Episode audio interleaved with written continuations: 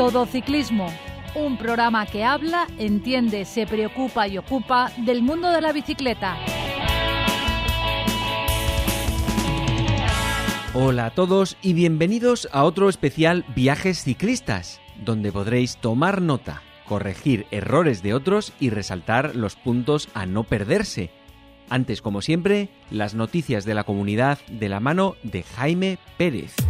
Suma y sigue de Felipe Ors en las citas internacionales, con un valioso séptimo puesto en la Copa del Mundo de Hulst. El vilero parece haber encontrado un golpe de pedal a la altura de las grandes estrellas y en una gran carrera no se apeó del top 10 en la competición. El junior Oleg Melinkov y los cadetes Oscar Ors y Leire Toledo han dominado la cuarta prueba de la Copa Alicante de Pista 2022 que ha tenido lugar en San Vicente del Raspech y para acabar, indicar que la clásica comunidad valenciana 1969 Gran Premio Valencia, prevista para el 22 de enero, será de categoría 1 en 2023. Un paso más para que la carrera que abre el calendario europeo sea mucho más atractiva. La prueba volvió a celebrarse en 2021 y supuso renacer de una prestigiosa competición que nunca debió desaparecer. Automovilista. La distancia mínima para adelantar a un ciclista es de metro y medio y hay que invadir total o parcialmente el carril contiguo. Ciclista, usa siempre el casco que debe estar homologado y asegúrate de su correcta colocación. Síguenos en Twitter, arroba todociclismo UPV. Hoy tenemos una entrevista de viajes, de viajes y, y, vamos a ver cómo se organiza, qué etapas podemos hacer allí, eso que nos gusta andar picando ahí y viendo todos los detalles para en el futuro tal vez copiar o tal vez no. Y para ello contamos con Miguel Ángel Granero. Muy buenas, Miguel Ángel. Hola, ¿qué tal, Paco? Y con Abelardo, alguien al que creo que Miguel Ángel ha conseguido arrastrar. Muy buenas, Abelardo. Hola, buenas tardes, ¿qué tal? Ahora nos contaréis exactamente. Miguel Ángel, ¿el viaje a dónde? Pues la verdad es que relativamente cerca, pero no pudiendo ir con coche, sino teniendo que buscar un transporte o marítimo o aéreo para poder, eh, para poder ir. O sea que al final nos hemos ido a las Islas Baleares eh, aprovechando unos días de, fiesta que teníamos y nada, allí que nos organizamos y, y a disfrutar de las islas. ¿Tú decides ir a, a, Baleares, bueno, Mallorca, por alguna razón concreta o porque te quedaba cerca de Valencia? ¿Por qué?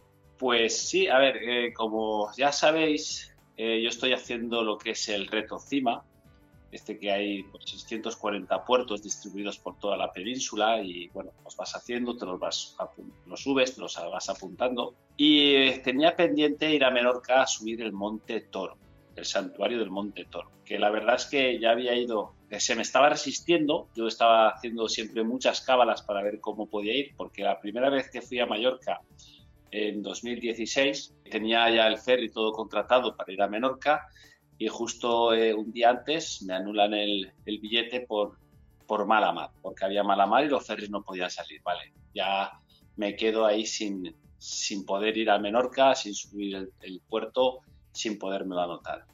Un par de años después, que con un amigo eh, organizamos un stage, un viaje para, en, para ir en avión a, a, Menorca y allí ya teníamos contratado el, el, alojamiento, el coche de alquiler, la bicicleta de alquiler y todo. Y bueno, eh, no voy a nombrar la compañía aérea de bajo coste extranjera, creo que, creo que todo el mundo ya se puede imaginar quién es, cuál es, embarcamos, nos llevaron hasta la misma pista del aeropuerto sin llegar a subir al avión.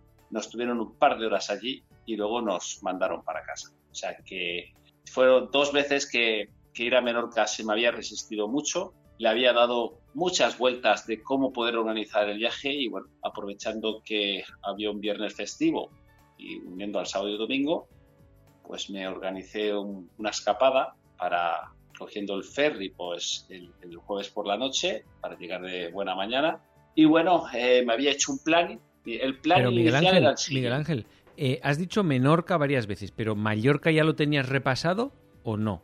Mayor, Mallorca sí, también eh, era vamos. objetivo, ¿no? Era Mallorca y Menorca el objetivo. ¿O ya tenías Mallorca tachado de la lista? No, no, eh, Mallorca ya, ya la otra vez que estuve, la Sierra Mm. Tramontana, eh, ya la había hecho, ya me había sumado, sumado todos los temas.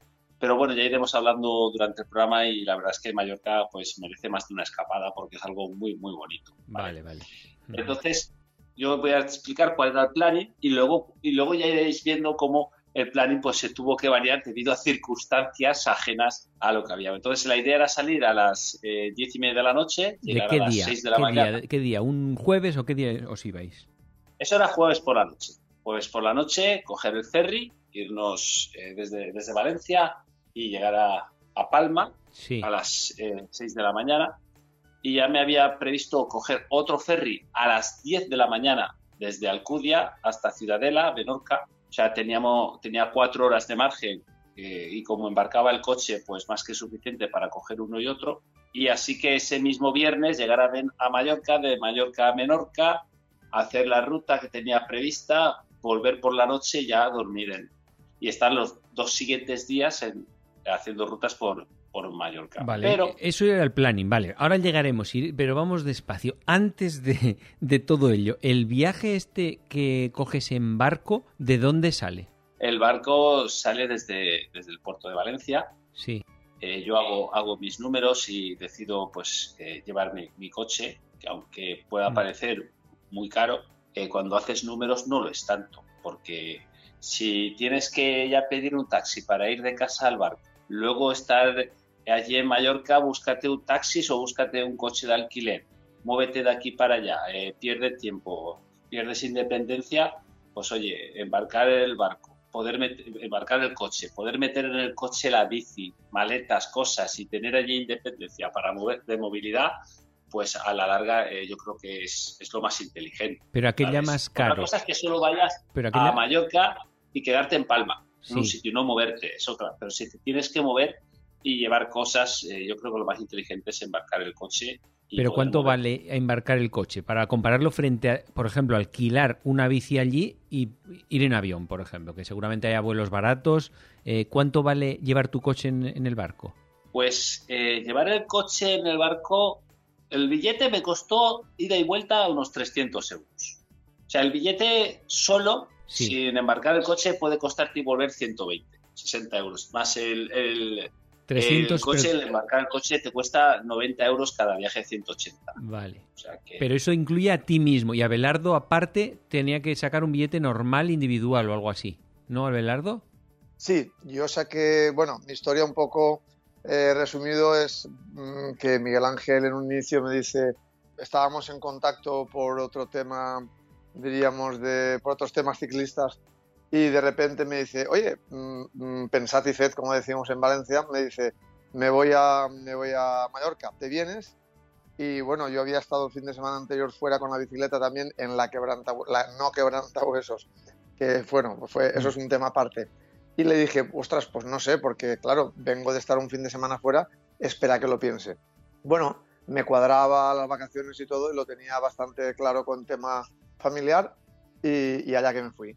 Entonces yo compré un billete solo individual mm, para mí porque él ya tenía eh, su billete, diríamos, de, mm, él y el coche. Y entonces como en su coche cabían las dos bicicletas, pues nada, eh, quedamos un rato antes de embarcar el jueves por la noche y metimos las dos bicicletas en el coche y, para allá que nos fuimos. Después, bueno, después hubo varias cosas que, como dice muy bien Miguel Ángel, Sí. eh, nos tuvimos que adaptar porque hubo problemas con los horarios, etcétera.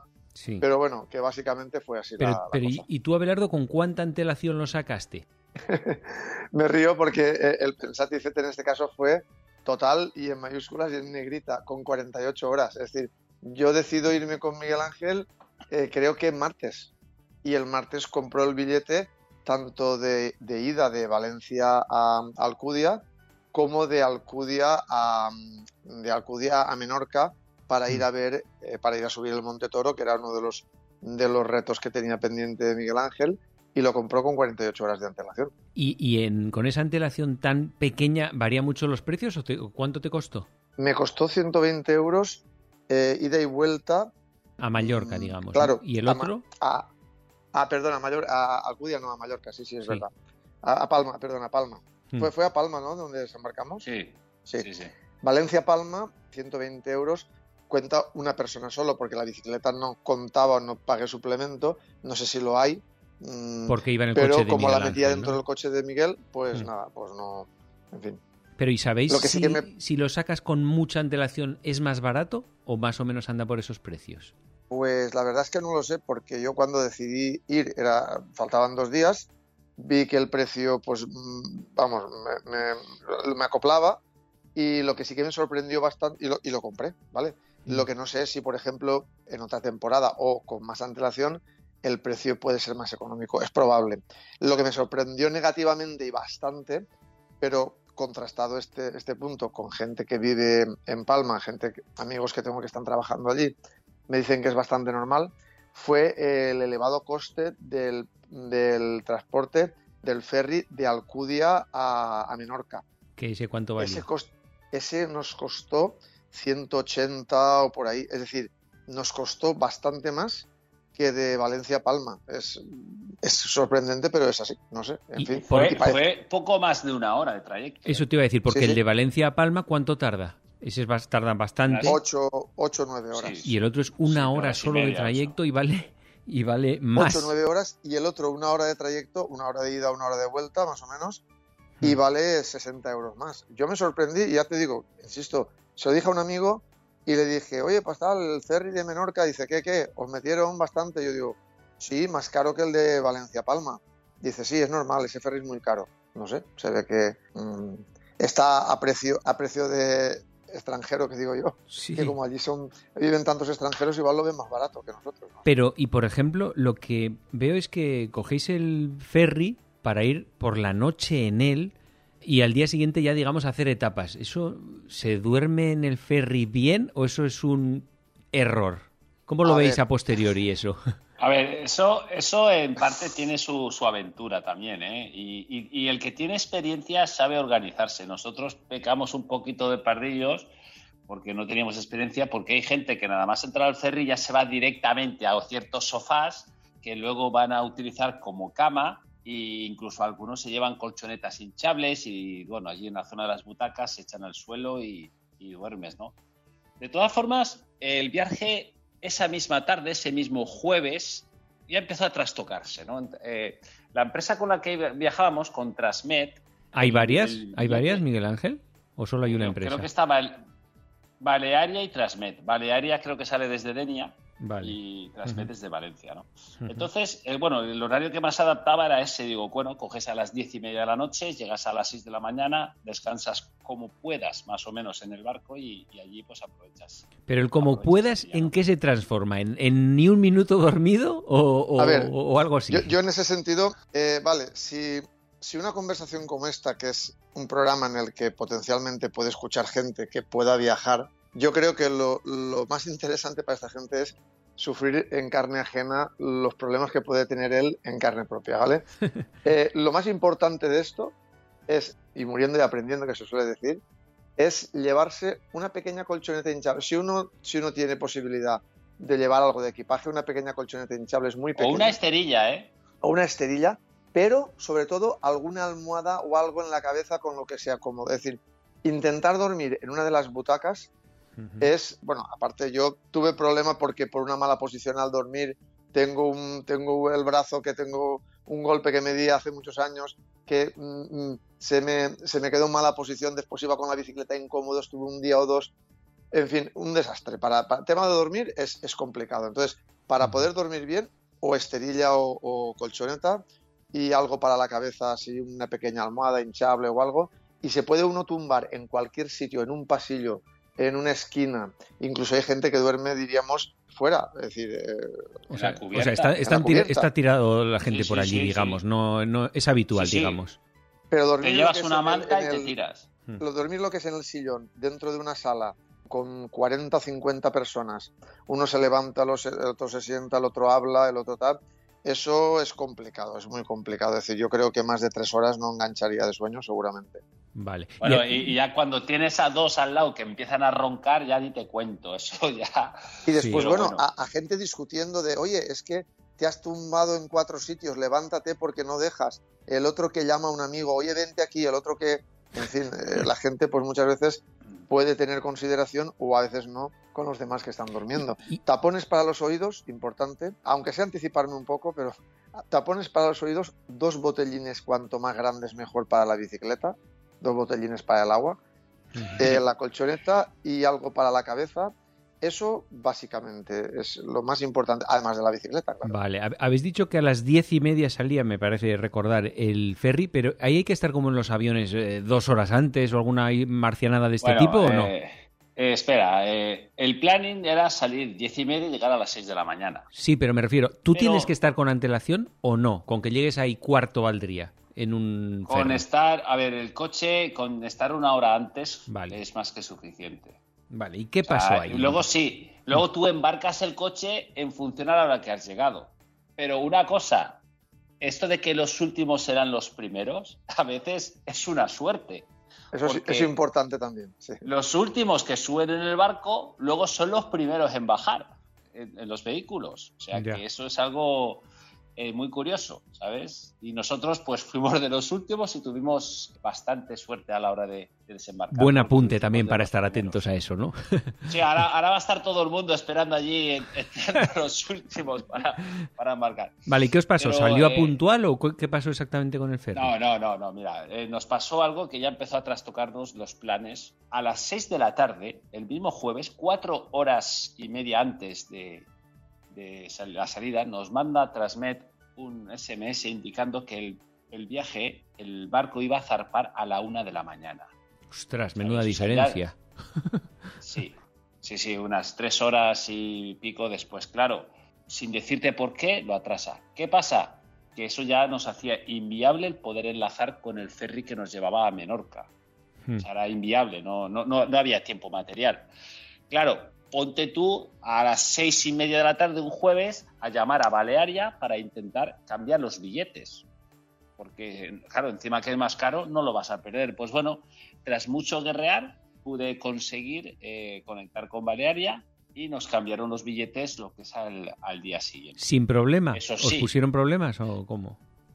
Mm, Problema, bueno, eh, lo único que la vuelta tuvimos que volver una hora, un una hora más tarde, no fue problema, nos permitía tener más tiempo para estar por Menorca, pero sí que nos dijo que teníamos que coger una butaca superior y pagar un plus porque ya no habían de las que tal. Luego vas al barco y sobran por todos los lados. Pero bueno. ¿Y sabéis? si ya era caro, Pero si Miguel ya era Ángel, caro, aún nos costó un poquito más. ¿Y sabéis si esto es algo habitual? ¿Esto de que te cambien la hora de salida en general? ¿O fue una cosa muy Pues, puntual? Mira, eh, si tenemos que basarnos en nuestra experiencia personal del barco, es que a la vuelta también la retrasaron unas cuatro horas. Vale. A la, O vuelta, sea- a la vuelta fue peor porque salíamos eh, de Palma eh, a las tres y media de la mañana.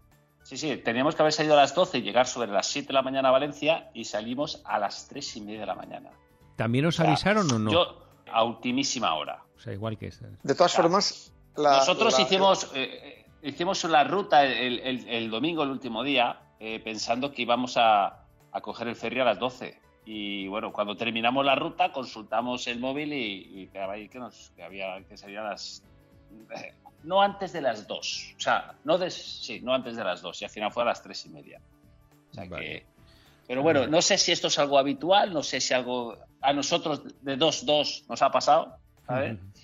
Y la verdad es que eh, me parece pues muy fuerte y que luego Transmet simplemente compensándote con un café con leche y un bollito parece que lo arregla todo.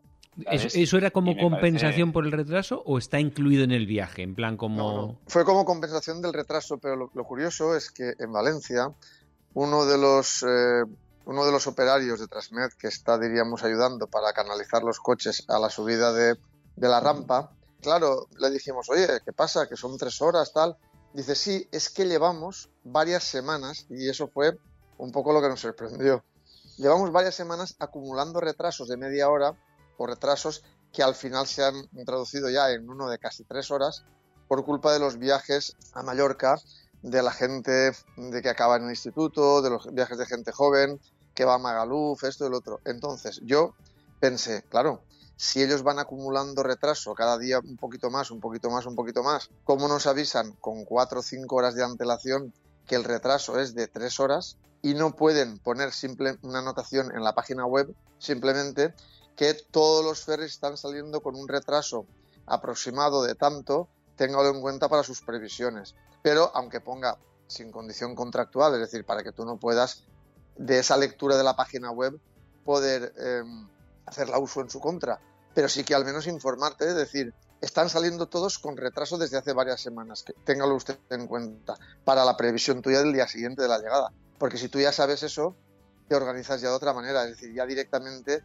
te lo planteas, diríamos, los horarios de otra forma. Claro, pero entonces vosotros llegáis el viernes, ¿a qué hora llegáis allí? Llegamos el viernes sobre las 10 de la mañana. ¿Y a esa hora os vais a dejar las cosas en el alojamiento? ¿O cogéis la, es lo primero que tenéis que hacer? ¿O dejáis en el coche y vais a hacer una ruta? No, nosotros eh, bajamos del ferry y directamente ya nos fuimos a hacer eh, una ruta. Lo que pasa es que tuvimos que trastocar un poquito el planning de rutas, porque si el primer día la idea era ir a Menorca, el segundo día hacer la ruta más larga porque disponíamos del día entero y el tercer día la ruta, digamos, eh, menos exigente porque teníamos que embarcar. Claro, al llegar sobre las nueve y media, diez, tuvimos que hacer ese primer día la ruta que íbamos a hacer el domingo, la que era, digamos, menos exigente porque teníamos que ir a luego cruzar la, isla e ir hacia Alcudia para, para el alojamiento, ¿no? Y eso hicimos, eh, aparcamos en una rotonda y allí empezamos eh, la ruta, la cual pues eh, disfrutamos mucho, porque ciclísticamente hablando, Mallorca es, una pasada, la Sierra Transmontana para hacer bicicleta es muy bonito, muy bonito y muy recomendable. Pero... Esto es como cuando a uno le cuentan ir a un sitio y a veces se lleva una desilusión, o cuando a uno le cuentan una película o un hotel o una montaña y se lleva una desilusión, pues esto es al revés. Cuando uno le cuentan lo que es Mallorca y llega allí, nadie se va a desilusionar porque por muy grande que se lo cuenten, cuando llega, lo que va a ver eh, es multiplicado por tres lo que le han, lo que le han explicado. Yo disfruté muchísimo y además, como yo, cada uno es, es como es, yo, yo veo las cosas siempre con mucho optimismo y a mí incluso me vino bien todo ese cambio de horario y cambio de plan me vino bien porque hay que verlo, como digo, siempre positivo, porque hicimos un primer día eh, en Mallorca con un acumulado de unos 3.000 y pico metros. El segundo día hicimos un acumulado menor de, de 1.300 por Menorca, lo cual, entre comillas, supuso un poquito de mm, menos duro, o sea, fue menos duro. Y el último día fue el, el grosso final, que hicimos ya más de 4.000 de acumulado por Mallorca. Y el retraso del barco por la noche nos vino, entre comillas, bien para cenar tranquilamente y hacer una cena más o menos como Dios manda y no cenar deprisa y corriendo. Y bueno, hay que siempre ver las dificultades y los impedimentos como ponerlos a tu favor, siempre. En ese sentido, yo veo que dentro de lo malo que fue ese cambio de, horario de Transmed, tanto a la ida como a la vuelta, también eh, adaptándonos, diríamos, y facilitándonos Balearia ese cambio de, de viaje a Menorca lo pudimos resolver perfectamente. Sí, pero en el fondo no es serio que tú contrates unos horarios y luego se los salten a la torera.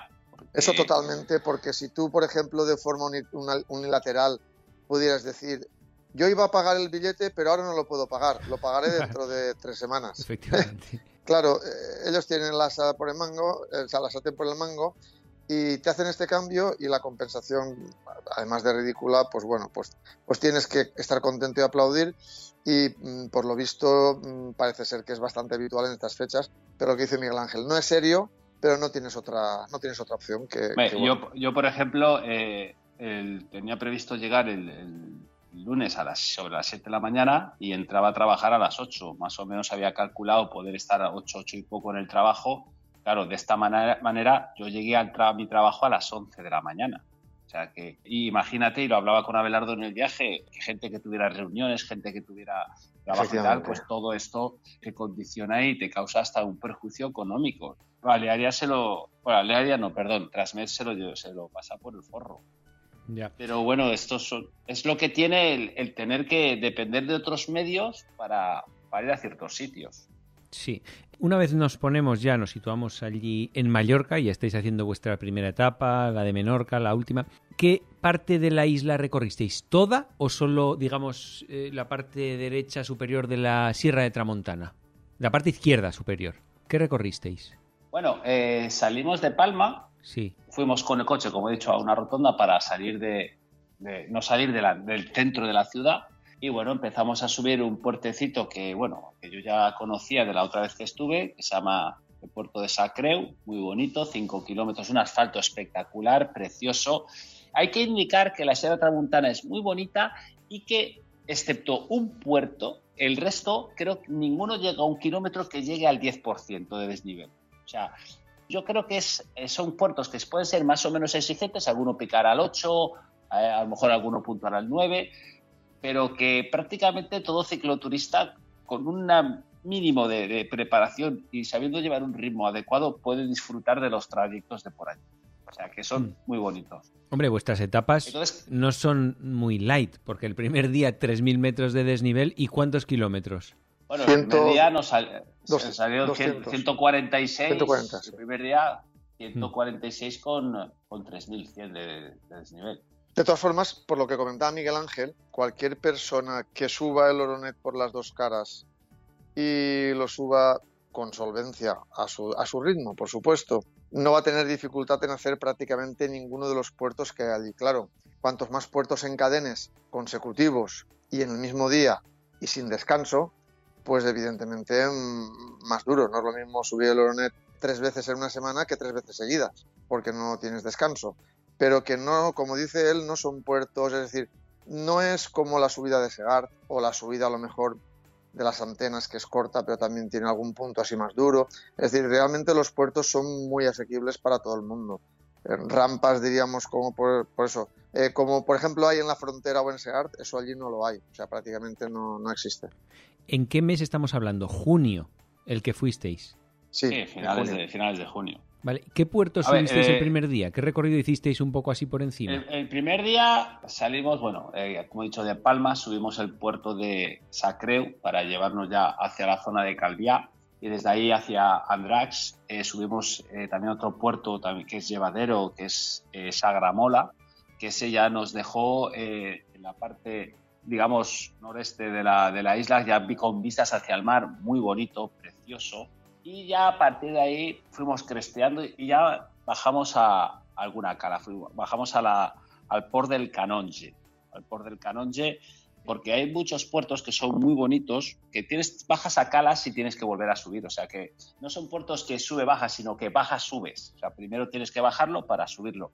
Y aquí el port del Canonge, eh, muy bonito, una cantidad de herraduras luego se une para acabar el, col, de, col de Claret. O sea, digamos que el Port de Canonche es una vertiente que se une para coronar el col de Claret, donde hasta ese cruce, esos 5 o 6 kilómetros, llegamos a encontrar 27 herraduras. O sea, eh, una pasada. Herraduras completitas, tipo Alpe d'Huez, ¿no? Ahí. Sí, sí, sí, sí. Y luego bajamos, eh, subimos el Port de Claret y bajamos a la otra vertiente, eh, al port de Valdemosa, que también es muy bonito. No tiene tantas herraduras, pero también tiene y es muy bonito. Y ya continuamos, una vez coronamos, ya bajamos hacia, hacia Sawyer. Eh, ya os digo, es una zona muy bonita. Y subimos el col de Sawyer por la vertiente de Sawyer, que también hasta, pues si tiene nueve kilómetros, los primeros cuatro son un poquito rectilíneos hasta que llegas al, túnel de Sawyer, pero ya te desvías, coges la carretera y bueno, eh, en esos cinco kilómetros tienes otras veintitantas herraduras. lo, curioso es, como dice Miguel Ángel, el puerto de Sawyer, lo curioso es que lo feo, entre comillas, que es al principio, que vas con los coches a tu, a tu izquierda, eh, te van pasando los coches, ves que yo digo, esto, madre mía, qué puerto más feo, más, más tedioso, más tal, pero cuando dejas el túnel y te pones ya en el puerto antiguo, donde pasaba antes de hacer el túnel tráfico y todo, pero bueno, cambia como, como vamos, eh, como el cielo a la tierra, o sea, empieza a ser muy bonito, muy, muy tranquilo, porque claro, no hay tráfico, diríamos, de vehículos, y, lo feo que es al principio, después se compensa bastante. Vale. Aquí este día tenemos... Eh, Una cosa, pues, has, dicho, has dicho del puerto de Sóller de tráfico. En general el tráfico como eh, razonable o un horror? tráfico hay, hay, hay, poco, relativamente poco porque no nos cruzamos con, con mucho, con mucho tráfico, con muchos coches, que está acostumbrado a hacer ciclismo en Valencia. La salida y entrada, diríamos, al área metropolitana y a la ciudad, pues siempre es complicada. Y en general, en general, la gente bastante amable, bastante amable en el sentido que, bueno, que se separaban cuando te adelantaban, que no te pitaban, qué tal, porque mm, quieras o no están bastante, acostumbra bastante acostumbrados porque allí hay muchísimo, muchísimo ciclista.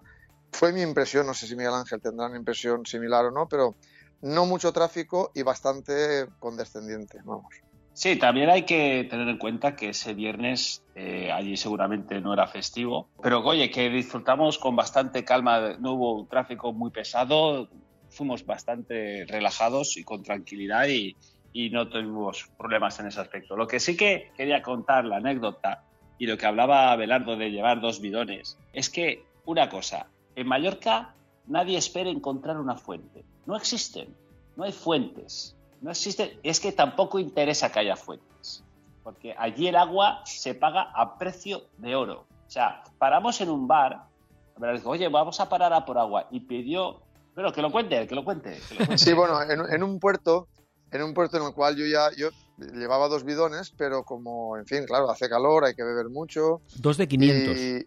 No, yo llevaba, yo llevaba uno de un litro y uno de 750. Oh, ibas bien equipado, ¿eh? Yo, llevaba bastante, bastante líquido. Hmm. Y créeme que lo acababa todo, mm, es decir, que para reponer, eh, cuando reponía me quedaban a lo mejor dos o tres dedos en cada bidón, o en fin, que tampoco, tampoco iba sobrado. Pero hmm. bueno, eh, en, un, en, un, en uno de los puertos vemos un restaurante bar así con un mirador muy bonito y tal y eso y digo, yo como no sé lo que queda para reponer agua en el siguiente pueblo, supermercado, en cualquier, eh, diríamos, tienda o supermercado así, mm, diríamos, de comestibles más, más económico, yo digo, voy a, voy a, pedir, aunque sea medio litro de agua mm, o una botellita de agua, porque es que, es que me veo yo que voy a estar seco en breve. Y bueno, creo que me pusieron medio litro de agua, una botellita de medio litro de agua, 4,20, 4,20 euros. O 4,40. O 4,40, vale. Y por lo visto eso es bastante típico allí porque donde pidas agua, allí el agua te la cobran bien cobrada porque saben primero que no hay fuentes, es una zona turística y por eso, una zona que probablemente a lo mejor a la gente que tenga, venga de otros países o tenga otro poder adquisitivo, está también acostumbrada a otros precios y entonces a nosotros nos parece bastante caro. Por eso no será demasiadas veces el decir que se, vayan que se vaya la gente con dos bidones y que piense que va a ir a, como si fuera una ruta por el desierto, pero casi. Y que aproveche, sobre todo que aproveche en todos los pueblecitos donde pase, en buscar, pues eso, tiendecitas, supermercados y tal, donde pueda hidratarse y cargar agua a un precio razonable, porque evidentemente en esos sitios no está tan cara, o sea, está a un precio más normal. Pero en, los restaurantes y los bares es donde... Te clavan, eh, ¿no? Ahí. A ver, abusa. ¿O no eran todos? o, ese era especial por el tema de que era un sitio ahí con mirador, no sé qué, o no? Sí, probablemente era un sitio donde, donde eh, eh, pero vamos, yo, yo pensé, a ver, si normalmente una botella de agua mm, te pueden pedir unos 50, 2 euros, como mucho, una botella de agua fresca, en un bar, en un sitio, en Valencia, en cualquier sitio, yo pienso aquí que me van a pedir tres, el doble, pues bueno, pues yo estoy seco y tengo y tengo ganas de beber agua fresca, pues bueno, por un, por un euro y medio más o por pagar el doble, no me voy a morir. Al final no fueron tres, sino fueron 4,40. El agua, la verdad es que me sentó bien, pero aprendí, te, tuvo, la lección. te tuvo que saber a, a, marisco, ¿no? sí, exacto. Yo ya tengo curiosidad de que valdría una cerveza allí, vamos, porque si el agua te cobraba 4,40, madre pues, mía. Pues fácilmente 5 o 6 euros para tomarte una cervecita allí con vistas al mar. Y ya te digo, más que la palabra abusivo, bueno, es el precio de mercado. Allí es el mercado. Si todo el mundo cobra lo mismo, mm, un restaurante o un bar no va a cobrar menos porque quiera ser más competitivo y tal, sino que si están acostumbrados a eso, pues, pues a eso están. Oye, pero habéis dicho también que las carreteras bajaban a calas, que eran los puertos. ¿Eso significa que eran carreteras muy malas o no? Al contrario, que estaba bien asfaltado, bajabais y volvíais a subir. No, no, estaba, estaban bastante bien, ¿eh? Bastante bien, el asfalto estaba bastante bien, no había baches. Piensa que a veces yo me preguntaba, porque las calas no es que fueran dos casitas, es que, hombre, tampoco una gran ciudad, pero se veía movimiento, ¿no? Y claro, allí había bares, había cosas que dices, bueno, aquí tendrá que bajar la furgoneta un camión a reponer bebidas, reponer. Y con las curvas y herraduras que había, digo, madre mía, cada vez que tengan que subir y bajar. Bueno, aquí había gente que casi decía que se tenía que empadronar allí en las calas. ¿eh? Bueno, esto fue, fue un día que de broma, eh, a ver, cuando uno baja una cala eh, con la bicicleta, ve el puerto de bajada antes que de subida. Esto no es normal. Lo normal de una persona cuando va a un puerto es que lo ve de subida y después potencialmente o lo ve de bajada o baja por el otro lado. Pero bueno, ver un puerto cuando bajas y después acojona como, nota graciosa. El último día, el último día, el último puerto fue Sacalobra, que Sacalobra tiene mucha fama, tiene mucho nombre. No es el puerto más bonito, desde luego, pero eh, ir a Mallorca y no eh, hacer con bicicleta, en bicicleta a Sacalobra es, eh, bueno, pues eso, como mm, iba a hacer alguna comparación, pues bueno, pues como ir a Valencia y no ir a, la Plaza de la Reina o no ir a ver el, Miguelete, ¿vale? O a los Alpes y no ir al, al, digo, al Alpe d'Huez, ¿no? A subirlo. Como exacto. Pero la cosa está en que le, le, dije de broma a Miguel Ángel, jo, aquí hemos bajado con la bicicleta a esta cala y tenemos dos opciones, o empadronarnos en el pueblo y quedarnos a vivir, o subirla para salir de aquí. Porque o aquí no hay ni avión, ni coche, ni taxi, ni nada. O sales en barco con alguien que te lleve o sales pedaleando. Y, bueno, pues es pues la gracia. Como, como ya decía antes, son puertos que tienen eh, desniveles eh, bastante llevaderos. Eh, vas subiendo y a la vez que vas cogiendo altura vas disfrutando de bonitas vistas, por lo que la subida de los puertos no se hace nada pesado, es, es hasta bonito, O sea que, que muy bien. Yo, yo, la primera vez que estaba en Mallorca y a mí lo que más me impactó con diferencia, mm, por, esto también es muy personal, porque hay gente que a veces, pues un día a lo mejor se sorprende de algo muy bonito que se fija, pero bueno, yo lo digo para que la gente que pueda ir, em, el Cap de Formentor, la Bahía de Pollensa y Satalaya, esas tres cosas, o sea, que están juntas precisamente. Eso para mí fue lo más bonito con muchísima diferencia y hay una cosa que se llama Escolomer, que curiosamente, bueno, es en mallorquín es el, como si dijéramos el, el Colomer, ¿vale? Escolomer o el Colomer es una subida a una torre de vigilancia que curiosamente ese día conocimos a un, chico, eh, a un ciclista, e hicimos amistad con él y subimos por allí y le dijimos, esto es precioso, es que, es que vivir aquí al lado es una, una pasada. Pues eso, yo lo recomiendo a todo el mundo que vaya, el tema de Cap de Formentor y Satalaya, preciso, preciso el verlo.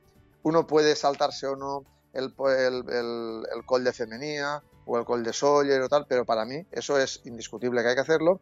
Y lo de Sacalobra, pues en fin, también hay que hacerlo más que nada por, por lo mismo, porque cuando vas a Mallorca todo el mundo te va a preguntar, ¿y qué tal Sacalobra? Es decir, más que por lo bonito que es, es porque, bueno, la subida y la, y la bajada, o sea, al revés, la bajada primero, la subida después, ves todo el puerto detrás de ti, la bahía y tal, es bonito, pero bueno, todo el mundo te va a preguntar, ¿y qué tal Sacalobra? Entonces, es casi un poco un obligatorio. Yo eh, a, todo, a todo aquel que vaya a hacer la Mallorca 312, yo le propondría el siguiente menú, por cogerlo así como, como menú. O sea, tenemos el plato principal, que es la Mallorca 312, ¿no? Pues yo el día previo, como entrante, eh, les y para ir soltando, le recomendaría hacer Satalaya y Cap de Formentor. Porque eso no está incluido en la 312 o sí? No, no, no, no, no. es imposible. Tú sabes de Alcudia o, desde Pollensa y haces Satalaya, Cap de Formentor y vuelves. ¿Eso de cuánto hablamos? ¿De cuánta distancia? Eso que has dicho ahora de a modo aperitivo. Sí, 60 kilómetros. De todas formas, un pequeño paréntesis. Los aperitivos de Miguel Ángel y viendo los kilometrajes y los acumulados que hacen, el aperitivo de Miguel Ángel puede ser una comilona para algún ciclista. Aperitivo vasco se llama, ¿no? Más o menos. Pero si vas a hacer una 312, se supone que, eso puede ser una. Es, véndelo, véndelo, Miguel Ángel, como que puede hacerlo el día antes o el día de después también. No, es que, a ver, eh, eh, estoy poniendo el menú. O sea, estamos con los entrantes. O sea, el entrante hacer eh, Satalaya luego Cap de Formentor y luego tienes que volver, no subir hasta Satalaya porque no es preciso, pero tienes que subir el, puertecito que te lleva a Satalaya. Y luego hacer la 312, el día del menú principal, y luego ya como postre, el día siguiente a la 312, ir a Sacalobra. O sea, eso sí, tampoco está en la 312. Sacalobra tampoco. No, no, no, no, son, calas. O sea, no, no, está entre otras cosas porque no podría estar, porque claro, imagínate eh, X mil ciclistas los que haya tener que bajar por una carretera mm, relativamente estrecha, además en Sacalobra. Uno de los puntos bonitos, precisamente, es un, son dos rocas que se llaman el Paso o algo así, creo que se llama, que están muy juntas entre ellas y solo pasa un coche por debajo de ellas. Claro, meter a muchos ciclistas bajando a una cala para después eh, volver a subir, pues la verdad es que sería complicadísimo por, por tema es inviable. Sí. Es inviable. Igual que Vale. un puerto no tiene salida, eh, estas calas es que no tiene, o sea, tienes que bajar y volver a subir, o sea, es in- inviable. El- Entonces ya te digo, como postre, el tercer día, pues ir a, a sacar a sacar obra, y ya con esos tres días completas un menú perfecto. Bastante interesante. Eh, el primer día, ¿qué hora terminasteis la bici? Bueno, el primer día terminamos sobre las ocho y media y teníamos que ir al hotel. Yo llamamos al hotel para indicar que, que llegaríamos pasada las nueve. Bueno, tuvimos que cruzar la ciudad. eh, resulta que las indicaciones del hotel, donde- en la página donde la contratamos, no estaban muy claras. Y luego había un cartel que el hotel, pues ellos dicen que había una flecha que estaba indicado, pero eso es para los jeroglíficos, los que los egipcios se ve. Pero bueno, llegamos eh, pasadas casi a las 10, ¿no? Pasadas las 9 y pico. ¿Qué pasa? Casi a las Aquí- 10, desde las ocho y media que terminasteis. Sí, bueno, teníamos que cargar las bicis, teníamos que ir hacia allí, bueno. Hmm. Ahora aquí viene el segundo punto donde... A tener eh, en cuenta, digo ¿no? que. Hmm. que Mallorca ciclísticamente hablando, hablando para hacer bicicleta, es una maravilla. Pero hay otras cosas en las que hay que ir con mucho ojo y tener en cuenta. Eh, es un hotel que a partir de las 9 ya no dan cenas. Ya no cenan. O sea, la cocina la cierran a las 9. O sea, vamos a ver, y tú dices, aquí en España a las 9 que no den de cenar. Perdona, y Claro, no es que sea ese especial, sino que es más o menos O sea, la, la dominante. Es el estándar allí, ¿no? En. Mallorca, digamos. Es que, es que, claro, te dicen que es que el 95% de los que tenemos son alemanes. Claro, si tú tienes el horario para Alemania, los españoles no te van a ir. Es un círculo vicioso. Pero claro, tú has contratado, eso no te lo ponen cuando tú contratas eh, lo que es el hotel. Y tú entiendes que es como, como todo, ¿sabes? Y llegas allí, no, cena fría. Bueno, en cierto modo, nos dieron de cenar, más o menos bien. Y ya les dije que al día siguiente, porque el ferry de vuelta desde Menorca llegaba a las 10 de la noche, o sea que era imposible que fuéramos a estar. Ellos ya Mm. lo tenían un poquito en cuenta, ¿no? Lo que pasa que al día siguiente, cuando llegamos, a la hora de cenar, nos volvimos a llevar otra sorpresa, porque lo normal es que tú cuando pides un menú y pides un menú, pagas un menú, te piden unos, platos y te incluye alguna bebida. Pues nos dicen, ¿qué queréis de bebida? Pues mira, una cerveza, un refresco y un agua. Y nos dice el camarero, ¿y esto cómo lo van a pagar? Y digo, vamos a ver, ¿esto no está dentro del menú? Pues no. Resulta que ellos entienden que en el menú no entra nada de bebida, absolutamente nada, y te quedas perplejo. O sea, aparte que a las nueve ya han cerrado la cocina, Oye, ni agua Luego, del grifo, no- porque no- hay sitios en los que el agua del grifo, no, no de botella, del grifo sí que te la incluyen. A ver, eh, son cosas que un poquito me... Pues mira, era No, bueno, política de la decían que no, que no había eh, bebida de ningún tipo Hmm. incluida en el menú, y lo cual nos sorprendió bastante eh, y es la primera vez que lo veo yo en un hotel. Otra cosa es que no haya bebida o bebida alcohólica o que haya repetición de bebida, eh, que solo, por ejemplo, haya, eh, pues como tú dices, bien eh, agua del grifo o agua mineral embotellada, pero nada, ningún tipo. Bueno, pues en fin, ya te digo que es otro mundo, ya te digo, muy turístico y muy, en ese sentido, en fin. ¿Y, y por qué más, fuisteis eh, a un hotel en vez de a una casa? ¿Lo viste? ¿Era mejor de precio o por las comidas precisamente que luego os decepcionaron? No, porque nosotros eh, no, teníamos, eh, no teníamos tiempo de parar a ir a comprar y prepararnos. A nosotros lo normal es que tú cuando contratas en un hotel media pensión, eh, ya sabes que cuando llegas vas a cenar allí. Vale, era, por- más era cómodo por- porque era más cómodo simplemente. Queríais aprovechar el Claro, tiempo de lo que bici y pasa- Lo que pasa es que no te ponían que a las 9 cerraban cocina, que tal. Y claro, decíamos, pero es que el día anterior no nos dijeron nada de la bebida. No, es que el día anterior la bebida que tuvieron es el cóctel de bienvenida. Hombre, por favor. Ya parecía que, nos dieron cara de tontos. Y yo, bueno, ya basta. Pero que, que yo entiendo, o sea, en un menú normalmente te puede entrar una primera bebida, un refresco, un tal, pero luego si sigues pidiendo, eso ya fuera, eso sí. Pero bueno, que no te entre nada. ¿Pero el pues hotel tenía un unos precios eh, normales, exagerados en Mallorca? No, estaba dentro de la lógica. Eso sí, también la piscina, el horario era de 10 de la mañana a 6 de la tarde, que es el horario del socorrista. O sea que Vale. no podías llegar a las 10 de la noche y darte un baño. Bueno, cosas un poquito eh, absurdas, pistas desde la perspectiva de, de un español, pero bueno, como ahí está todo orientado para el extranjero y tú estás en tu país y pareces el extranjero, centrándonos en el aspecto ciclista, una maravilla. Vale, al día y siguiente... bueno, ahora cuando hablemos, eso, cuando ¿no? hablemos, exacto. Vamos a El, pasar el a- tema, a- el tema de los precios y todo esto, perdona, no en vano son sitios o son zonas y ciudades o áreas geográficas en las que tienen dificultad para tener profesionales cualificados de cualquier tipo, profesores, médicos, enfermeros, etcétera, porque la gente normalmente no quiere ir a estos sitios a vivir, quiere ir a estos sitios de vacaciones, a ver lo bonito que es todo, el paisaje y tal, pero para vivir todo el año, diríamos, es una zona eh, pues cara en ese sentido, porque es muy turística.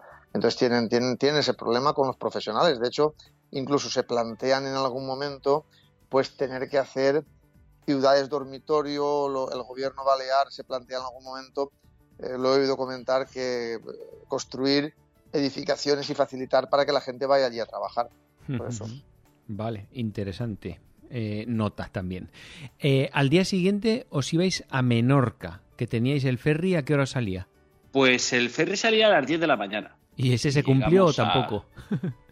Sí, sí, ese, se cumplió. Ese fuimos con el coche hasta el puerto de Alcudia y luego, pues nada, habíamos facturado la bici y todo, la subimos, la dejamos allí en el hangar, en el garaje del, barco y fue bastante, bastante cómodo y bastante bien. Llegamos a las 11 y nada, fue bajar del barco, vestirnos de ciclistas y arrancar, ¿no? Entonces, ah, no ibais eh, vestidos ya directamente, no ibais ya directamente preparados para, de ciclistas. Bueno, eh, íbamos de ciclistas. Lo único que llevábamos ah. es, para no ir con las zapatillas, llevamos unas chanclas y una mochilita para poder llevar las chanclas. ¿Y, ¿Y luego eso que hicisteis con ellos? ¿Todo el día con la mochila a cuestas? Bueno, eh, apenas era peso.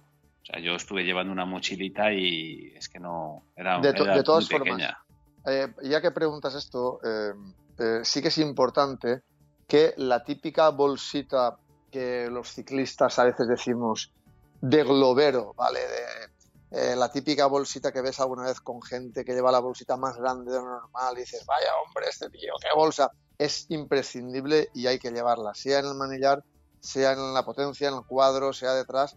¿Por qué? Porque uno pues ahí lleva las barritas, lleva el teléfono, lleva pues a lo mejor algunos pañuelos, lleva algunas cosas, es decir, algunos primeros auxilios que normalmente en una ruta corta de ciclismo no se suele llevar. Claro, si uno va a hacer una ruta de 2, 3, 4 horas es una cosa. Si uno va a hacer una ruta de 7 u 8 horas o 9 horas es otra cosa. Tiene que llevar, diríamos, pues, crema del sol, barritas, a lo mejor las pastillas estas eh, eh, que se disuelven para el tema del isotónico. Pues eso, es importante llevar, diríamos, mm, algunas cosas ahí eh, para no que no te molesten la espalda. Que ya digo, para una ruta corta no, no molesta, pero para una ruta más larga, pues va bien. No hay que, no hay, no hay que temer a llevar complementos de globero cuando son necesarios. Porque entiendo además yo llevo una, mochilita en la espalda porque mis sandalias no caben en las alforjas que llevaba en la bici. ¿Y tú, ¿y tú llevabas una bolsa de esas, Abelardo? ¿Y las sandalias ahí metidas? ¿O, te caben o no, llevas porque mochila? La, porque la bolsa de Miguel era bastante grande como para poner las suyas y las mías. bueno, entonces... era pequeña pero llevaba dos pares de chanclas. Vale. Y aquí, eh, ciclísticamente hablando, yo quiero decir que a mí eh, Menorca eh, me sorprendió muy gratamente. La isla no es muy grande, entonces sabiendo que tenía todo el día, pues me marqué, cuando hice la ruta, dice, bueno, evidentemente es ir al Monte Toro, me marqué como ir a los cuatro puntos cardinales de la isla. Buscar una, no sé, como un reto, una, ilusión de, de, querer hacer un poquito más, no solo centrarnos en el en el puerto, en el monte de Santo el Monte Toro. Y la verdad es que fue un acierto, llegamos de Ciudadela y ya fuimos por el centro. La verdad es que la isla, el, el punto más alto es el Monte Toro, pero está llena de repechos, ¿eh? tiene repechillos, tiene cosas y va sumando desnivel. Y en los 160 kilómetros, 150 kilómetros que hicimos, rondó casi los 2000. O sea que. Cuidado porque lo, que dice Miguel. Yo, yo, yo, la bautizaría, la llamaría a, a Menorca la, la Repecho Island, ¿vale? Repecho Island porque dices, eh, no hay llano, y, pero los repechos no son repechos, son repechones. Es decir, hay, hay zonas que cuando te acercas a, a, la costa, no sé, por compararlo, la gente que circula, pues eso, cerca de Valencia y tal, pues cuando te acercas al Oronet, hay un repecho, después hay otro, pues eso son mm, bromas al lado de lo que hay allí. Son repechos importantes porque tienes que ir preparado porque las distancias dices, bueno, va, 30 kilómetros pues nada, una hora 30 por hora. Cuidado, eh. Cuidado. Porque 30 kilómetros, habiendo repechos y habiendo viento en contra, los 30 por hora habría que verlos. ¿Por qué árboles hay? ¿O es todo un solar, digamos? Sí, hay árboles, pero como hay árboles en Menorca. Lo que pasa es que no hay mucha sombra porque en Menorca las carreteras son, diríamos que, más anchas y menos, menos tipo puerto, o sea, son más para circulación, diríamos, de, coches, de tráfico y tal. En Mallorca, los puertos de Sóller, Cemenía, eh, Mayor, etcétera, son puertos donde los árboles te dan algo más de sombra porque la montaña, primero la montaña es más alta y no solo el árbol, sino que si pillas que el sol está a un lado o a otro de la montaña, la propia montaña te da, te, da la sombra a ciertas horas del día, pero en Menorca mm, la carretera no, es tan, no es tan agradable en cuanto a la sombra para pedalear. Sin embargo, bueno, el asfalto es también muy bueno. Eh, tanto, en, tanto en Mallorca como en Menorca, he quitado de dos o tres trozos puntualmente mm, muy cortos, el asfalto parece la tapa de un piano, pero la tapa de un piano. Yo me sorprendí de primero lo bien cuidado y segundo lo limpio que está. ¿Y hasta qué punto Menorca es una fricada, digamos, de, bueno, ya que estoy aquí voy a ir? ¿O es un sitio que realmente sí que es espectacular como ciclismo para la bici? Por ejemplo, si no, si no eh, estuviera donde está, ¿iríais? Si, si no hubiera que ir en barco al lado de Mallorca, tal. Bueno, contesto yo un poco después Miguel Ángel. Hmm. A ver, Miguel Ángel me dice, yo tengo que ir a Menorca, cuando yo le dije que le acompañaba al viaje, tengo que ir a Menorca sí o sí por el Monte Toro porque tengo que subirlo, aparte de que no he estado, pero al menos por el Monte Toro porque es la segunda o tercera vez que intento ir para lo del reto cima y tal. Y me dijo, claro, puede ser una fricada como tú muy bien has dicho y me dijo, si quieres venir vienes y si no quieres te quedas en, Mallorca y, yo digo, hombre, pues no, pues ya, ya que voy voy a todo.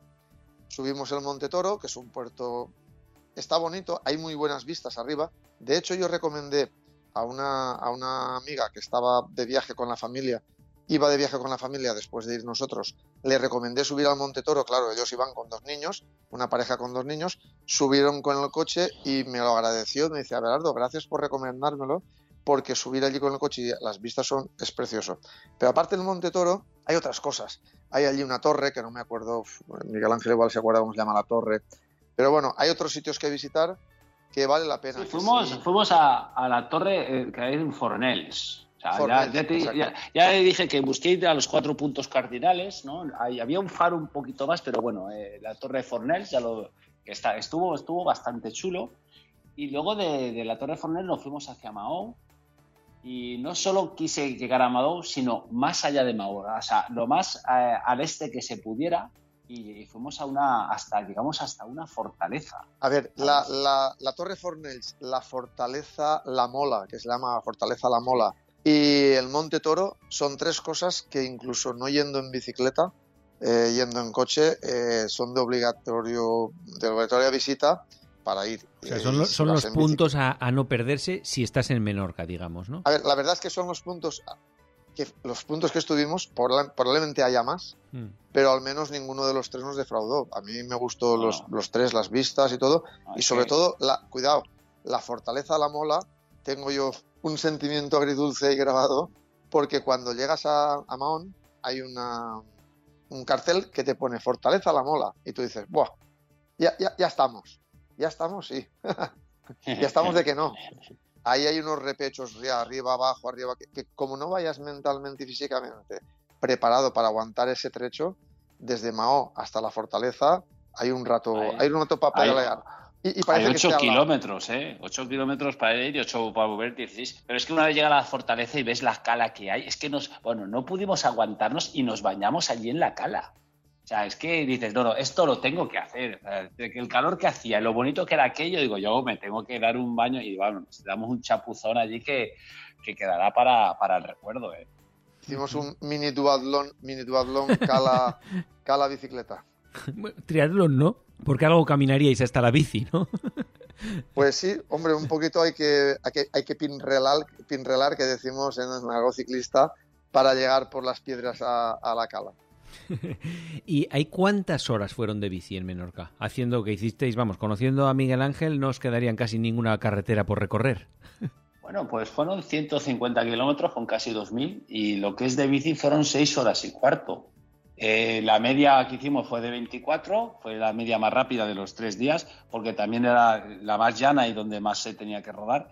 Y bueno, de, la fortaleza fuimos a Mao para comer algo y que estuvimos buscando allí por el pueblo lo que es un supermercado, que podemos encontrar uno que nos trataron de maravilla. Y luego nada, eh, casi te cruzate a toda la isla, quedan casi 50 kilómetros para ir a pillar el barco. Eh, nada, nos pusimos los dos a tren y a relevos y también fue una experiencia bonita. Y nada, ya pillamos el ferry de vuelta y, para, pero, has dicho que para comer eh, parabais en algún supermercado y tal y que, comprabais unos espaguetis allí hechos o algo. ¿Qué, qué comíais? No, pues bueno, sobre todo lo que hay que lo que hay que comer básicamente en estas cosas, evidentemente, es cosas ligeras y cosas que tengan azúcar, fruta, sobre todo fruta, pues crear, te puedes crear, eh, montar algún sándwich con pan, con, con fiambre y eso, pero tampoco abusar de comida muy pesada, es decir, realmente no parábamos a comer en un restaurante, una por falta de tiempo, la otra porque no sabíamos dónde nos podían recomendar y la otra porque hacer una comida muy copiosa, muy pesada, con platos de caliente, con arroces, con pasta, etcétera, cuando estás haciendo una ruta muy larga tampoco es recomendable. Hay que comer mucho, muy a menudo, pero cosas ligeras y sobre todo cosas con, con fruta frescas y con azúcares, etcétera. Melocotón en almíbar, sandía, melón, o sea, cosas, sobre todo fruta es lo más importante. Pero ¿y, dejabais, ¿y dejabais las bicis fuera y entrabais los dos o uno se quedaba cuidándolas? Estás llegando a un punto de fricada máxima, ¿vale?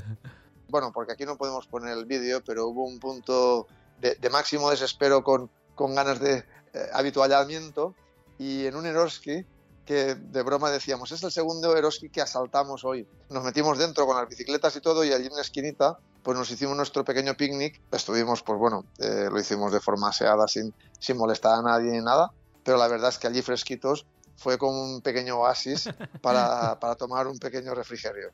Sí, sí, eso sí, sí, es verdad. Eso, sí que fue una fricada total. Máxima Pero bueno, bebida fresca, fruta, eh, melocotón en almíbar, este, Em, eh, sandía, tal, bueno, y algún eh, bocadillito que nos hicimos con un poco de fiambre, porque por ejemplo en los supermercados sí que puedes pedir fiambre al corte, ¿vale? No hace falta comprar un pack y puedes decirle, mira, dos cortadas de esto, dos cortadas del otro. Y eso con un trozo de pan y uno, pues, en fin, ya te digo que más que nada lo, de, lo del bocadillo es un poco por sentirte que comes algo, pero la fruta es lo más importante. ¿Pero qué os veníais a gastar en cada día cuando hacíais una etapa? No sé, bueno, Poco, ¿no? O sea, era ridículo. No, eran 50 euros, eran pues menos, ¿no? Supongo.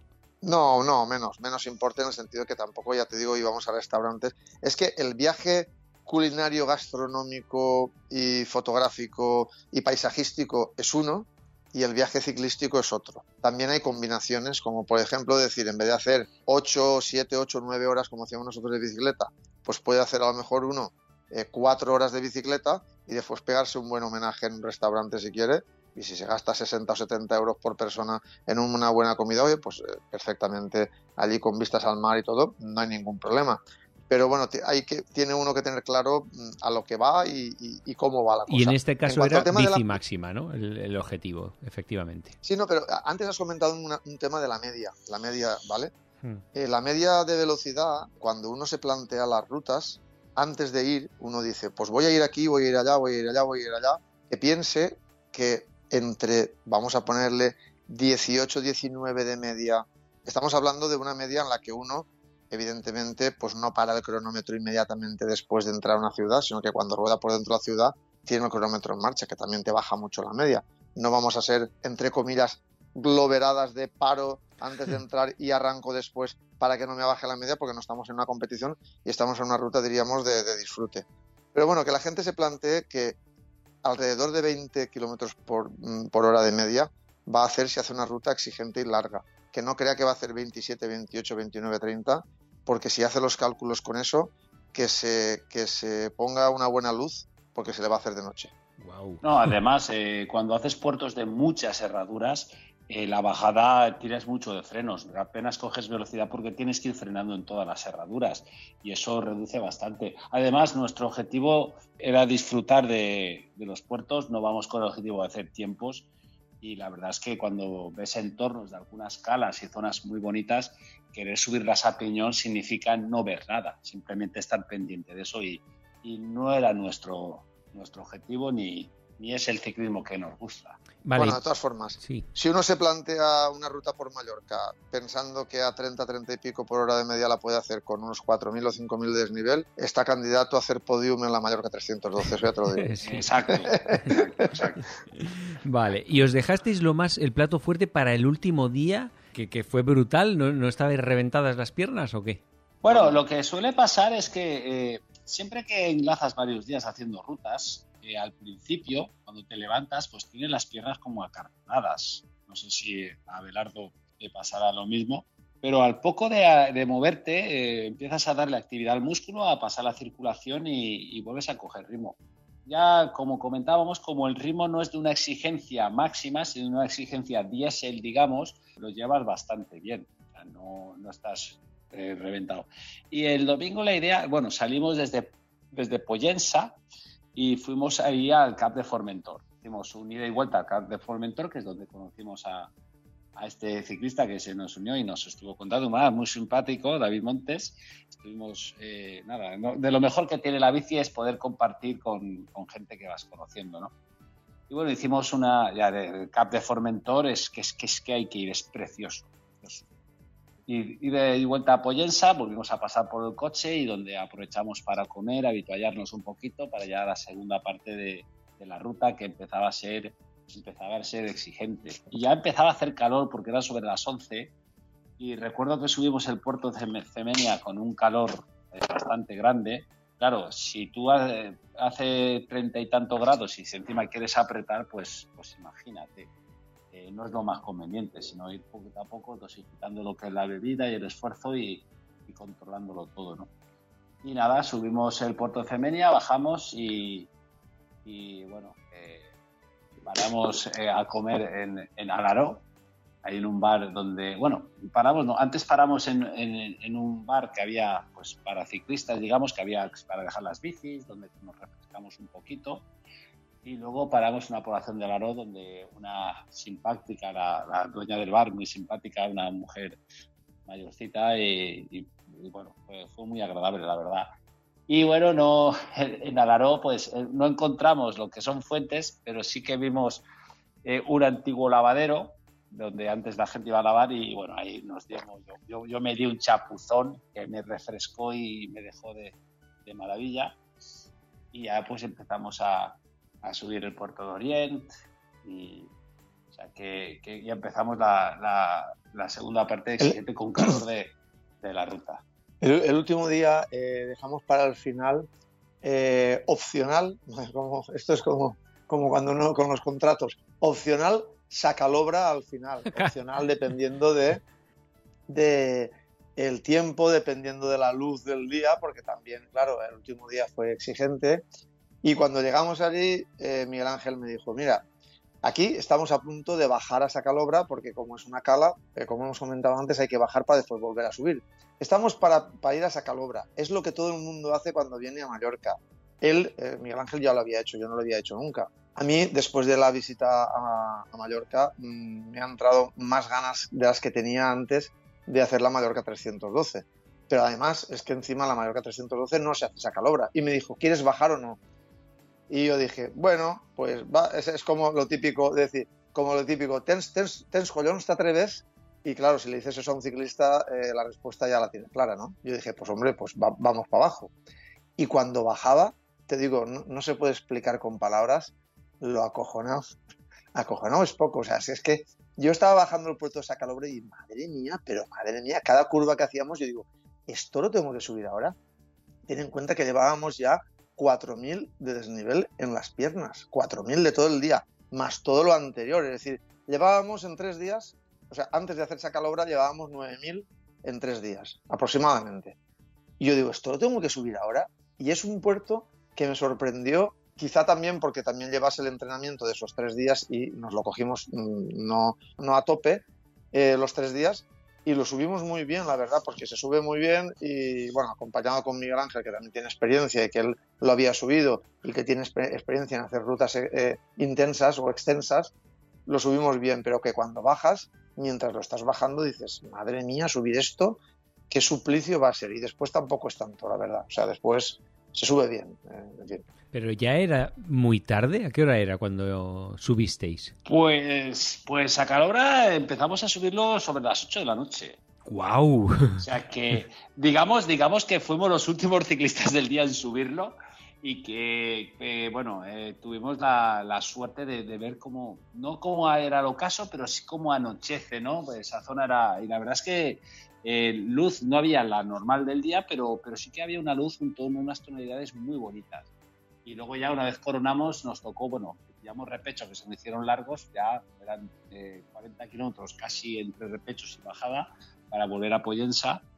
Íbamos con un poquito de prisa pensando que el barco salía a las 12, pero bueno, luego como Bueno. se atrasó todo, no lo tomamos con más calma. Miguel Ángel, importante decir que desde lo que es Sacalobra, es decir, una vez acabas el puerto, hasta la bahía de Pollensa, en el mapa uno ve bajada.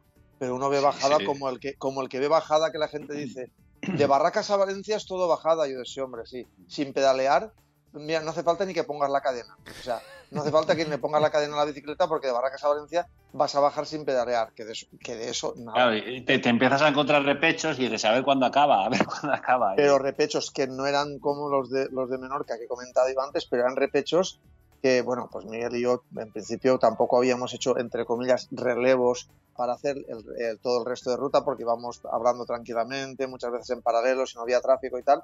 Y ahí en los repechos, eh, tira tú, tira tú, que, tire el que tenga ganas porque, porque eran repechos incómodos y, y aparte íbamos un poco pues con el agobio de pensar que el barco salía y que no llegábamos. Es decir, que, la, que de Sacalobra a Pollensa, el que tenga que ir, que no piense que es bajada. Sí que hay una parte de bajada, pero inicialmente hay unos repechos que son divertidos. Y una vez visto, esto ya es el final del viaje de tres días en Mallorca, Menorca, Abelardo, ¿tú qué cambiarías? ¿Qué corregirías del viaje o nada? ¿Cambiaría? Pues cambiaría mis, mis sesiones y días de visitas al Oronet o al Pico del Águila por visitas a Mallorca. O sea, ¿te parece un espectáculo total? No, no, no te he contestado de forma irónica, evidentemente. No, a ver, ¿qué cambiaría? Mm, A ver, eh, queda mal que lo diga, pero es que fue un viaje casi perfecto. O sea, es que, de verdad, ¿eh? No, no es por. No es por decirlo aquí, o sea, no hubiese cambiado prácticamente nada, nada, ¿no? Es que estu- estu- estuvo muy bien, la verdad, muy divertido. El ritmo fue el adecuado, eso es muy importante, adecuar el ritmo a la ruta que uno va a hacer. No es lo mismo hacer una ruta de, de mil y pico, dos mil o tal, o hacer una ruta de cuatro mil, o hacer tres días seguidos. Y la verdad es que estuvo bastante bien. Sí que a lo mejor hay algún puerto que era así un poquito más... eh, Prescindible, a lo mejor alguno. prescindible, o el terreno que estaba un poquito, alguna carretera, pero pequeños tramos que estaba un poco picado, pero muy, muy pocos, porque digo que en general la- la- el asfalto está muy bien.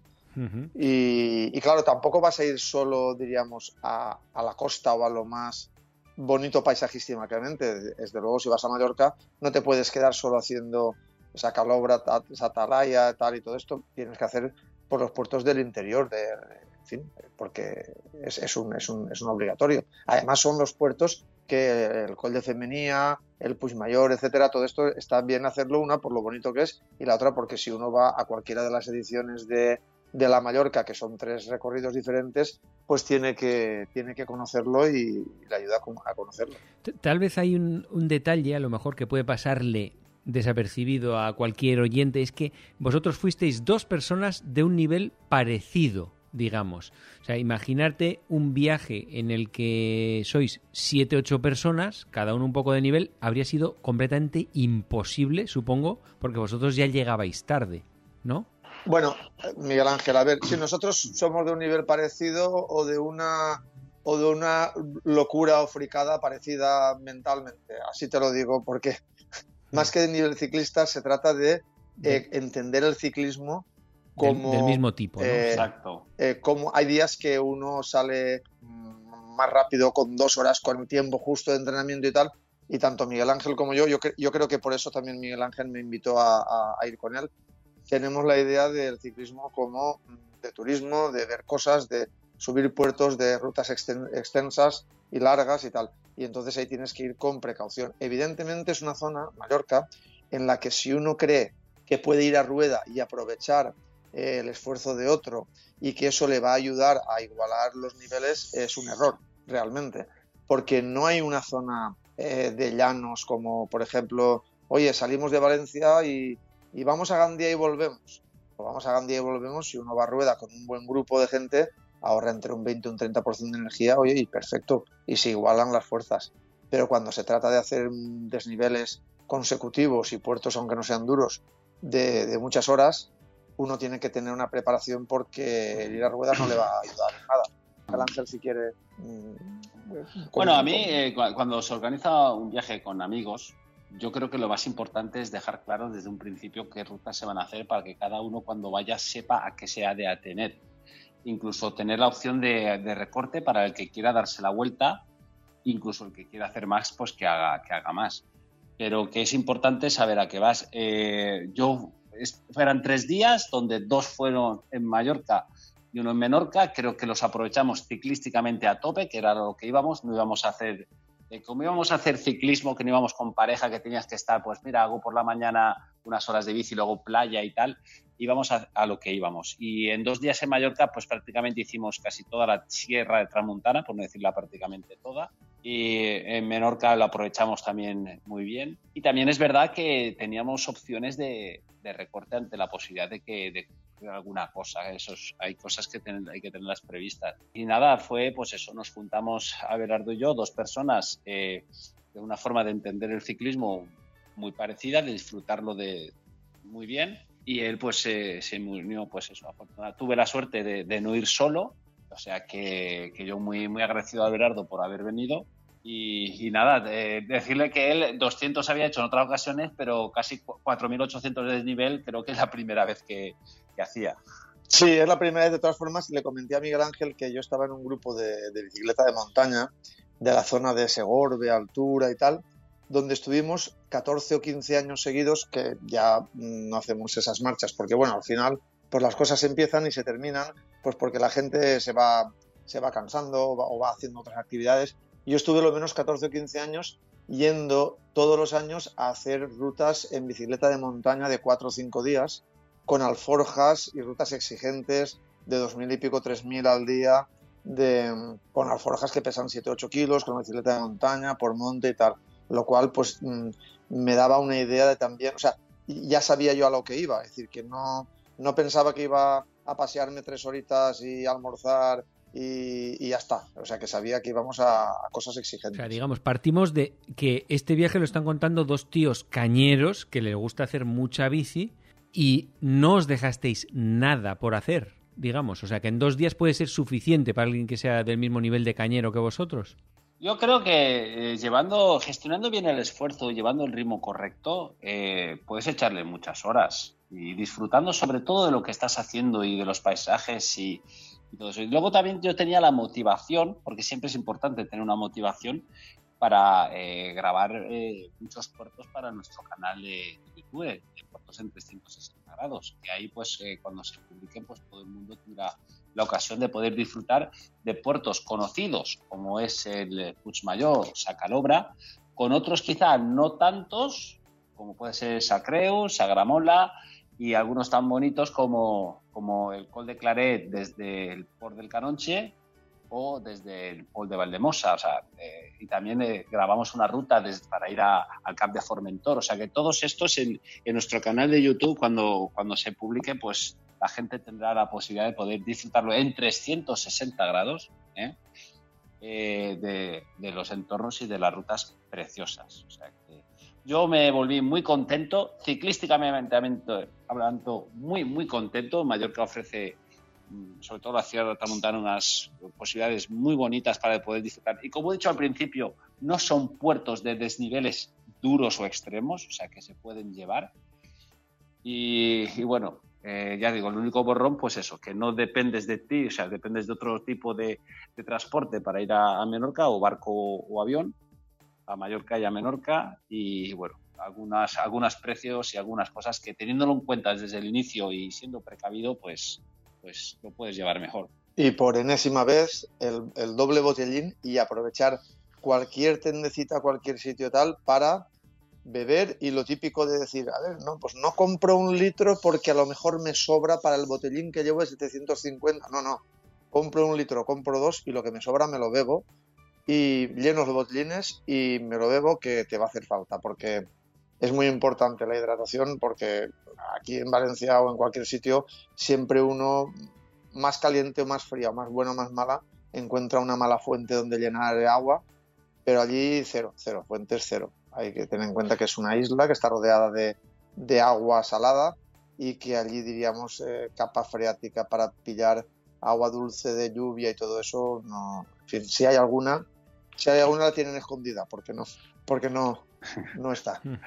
Yo también, también quería, eh, no, eh, quería resaltar el buen trato que tuvimos, antes lo hemos dicho, en, en varios Eroski, eh, lo el buen trato, no en uno, sino en varios Eroski que entramos, la gente cómo nos trató, cómo nos atendió y les hicimos algunas peticiones, algunas cosas como coger una sandía y que nos la pudieran trocear porque no teníamos eh, cuchillo o incluso que nos pudieran echar hielo a, los bidones, eh, la predisposición y la buena no sé, nos trataron muy bien. Estoy, la verdad es que eso también hay que, hay que reconocerlo. En, en líneas generales, la, la gente de Mallorca es magnífica. No, no estamos patrocinados, pero bueno, hemos dicho el nombre porque no, no, no, hay ningún, porque hay que decirlo, ¿eh? No, porque, no hay ningún patrocinador de la competencia que, que nos patrocine. Así que sí, sí, si lo quieren hacer, ahí, ahí, lo dejo.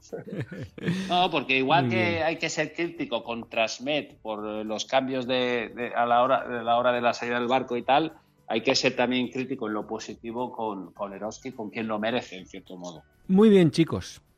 Pues nada, ha sido un placer escuchar vuestra historia del viaje a Mallorca. Entiendo que tan bien que os habéis entendido, igual estáis planeando alguna otra, como le llamamos, fricada para el futuro.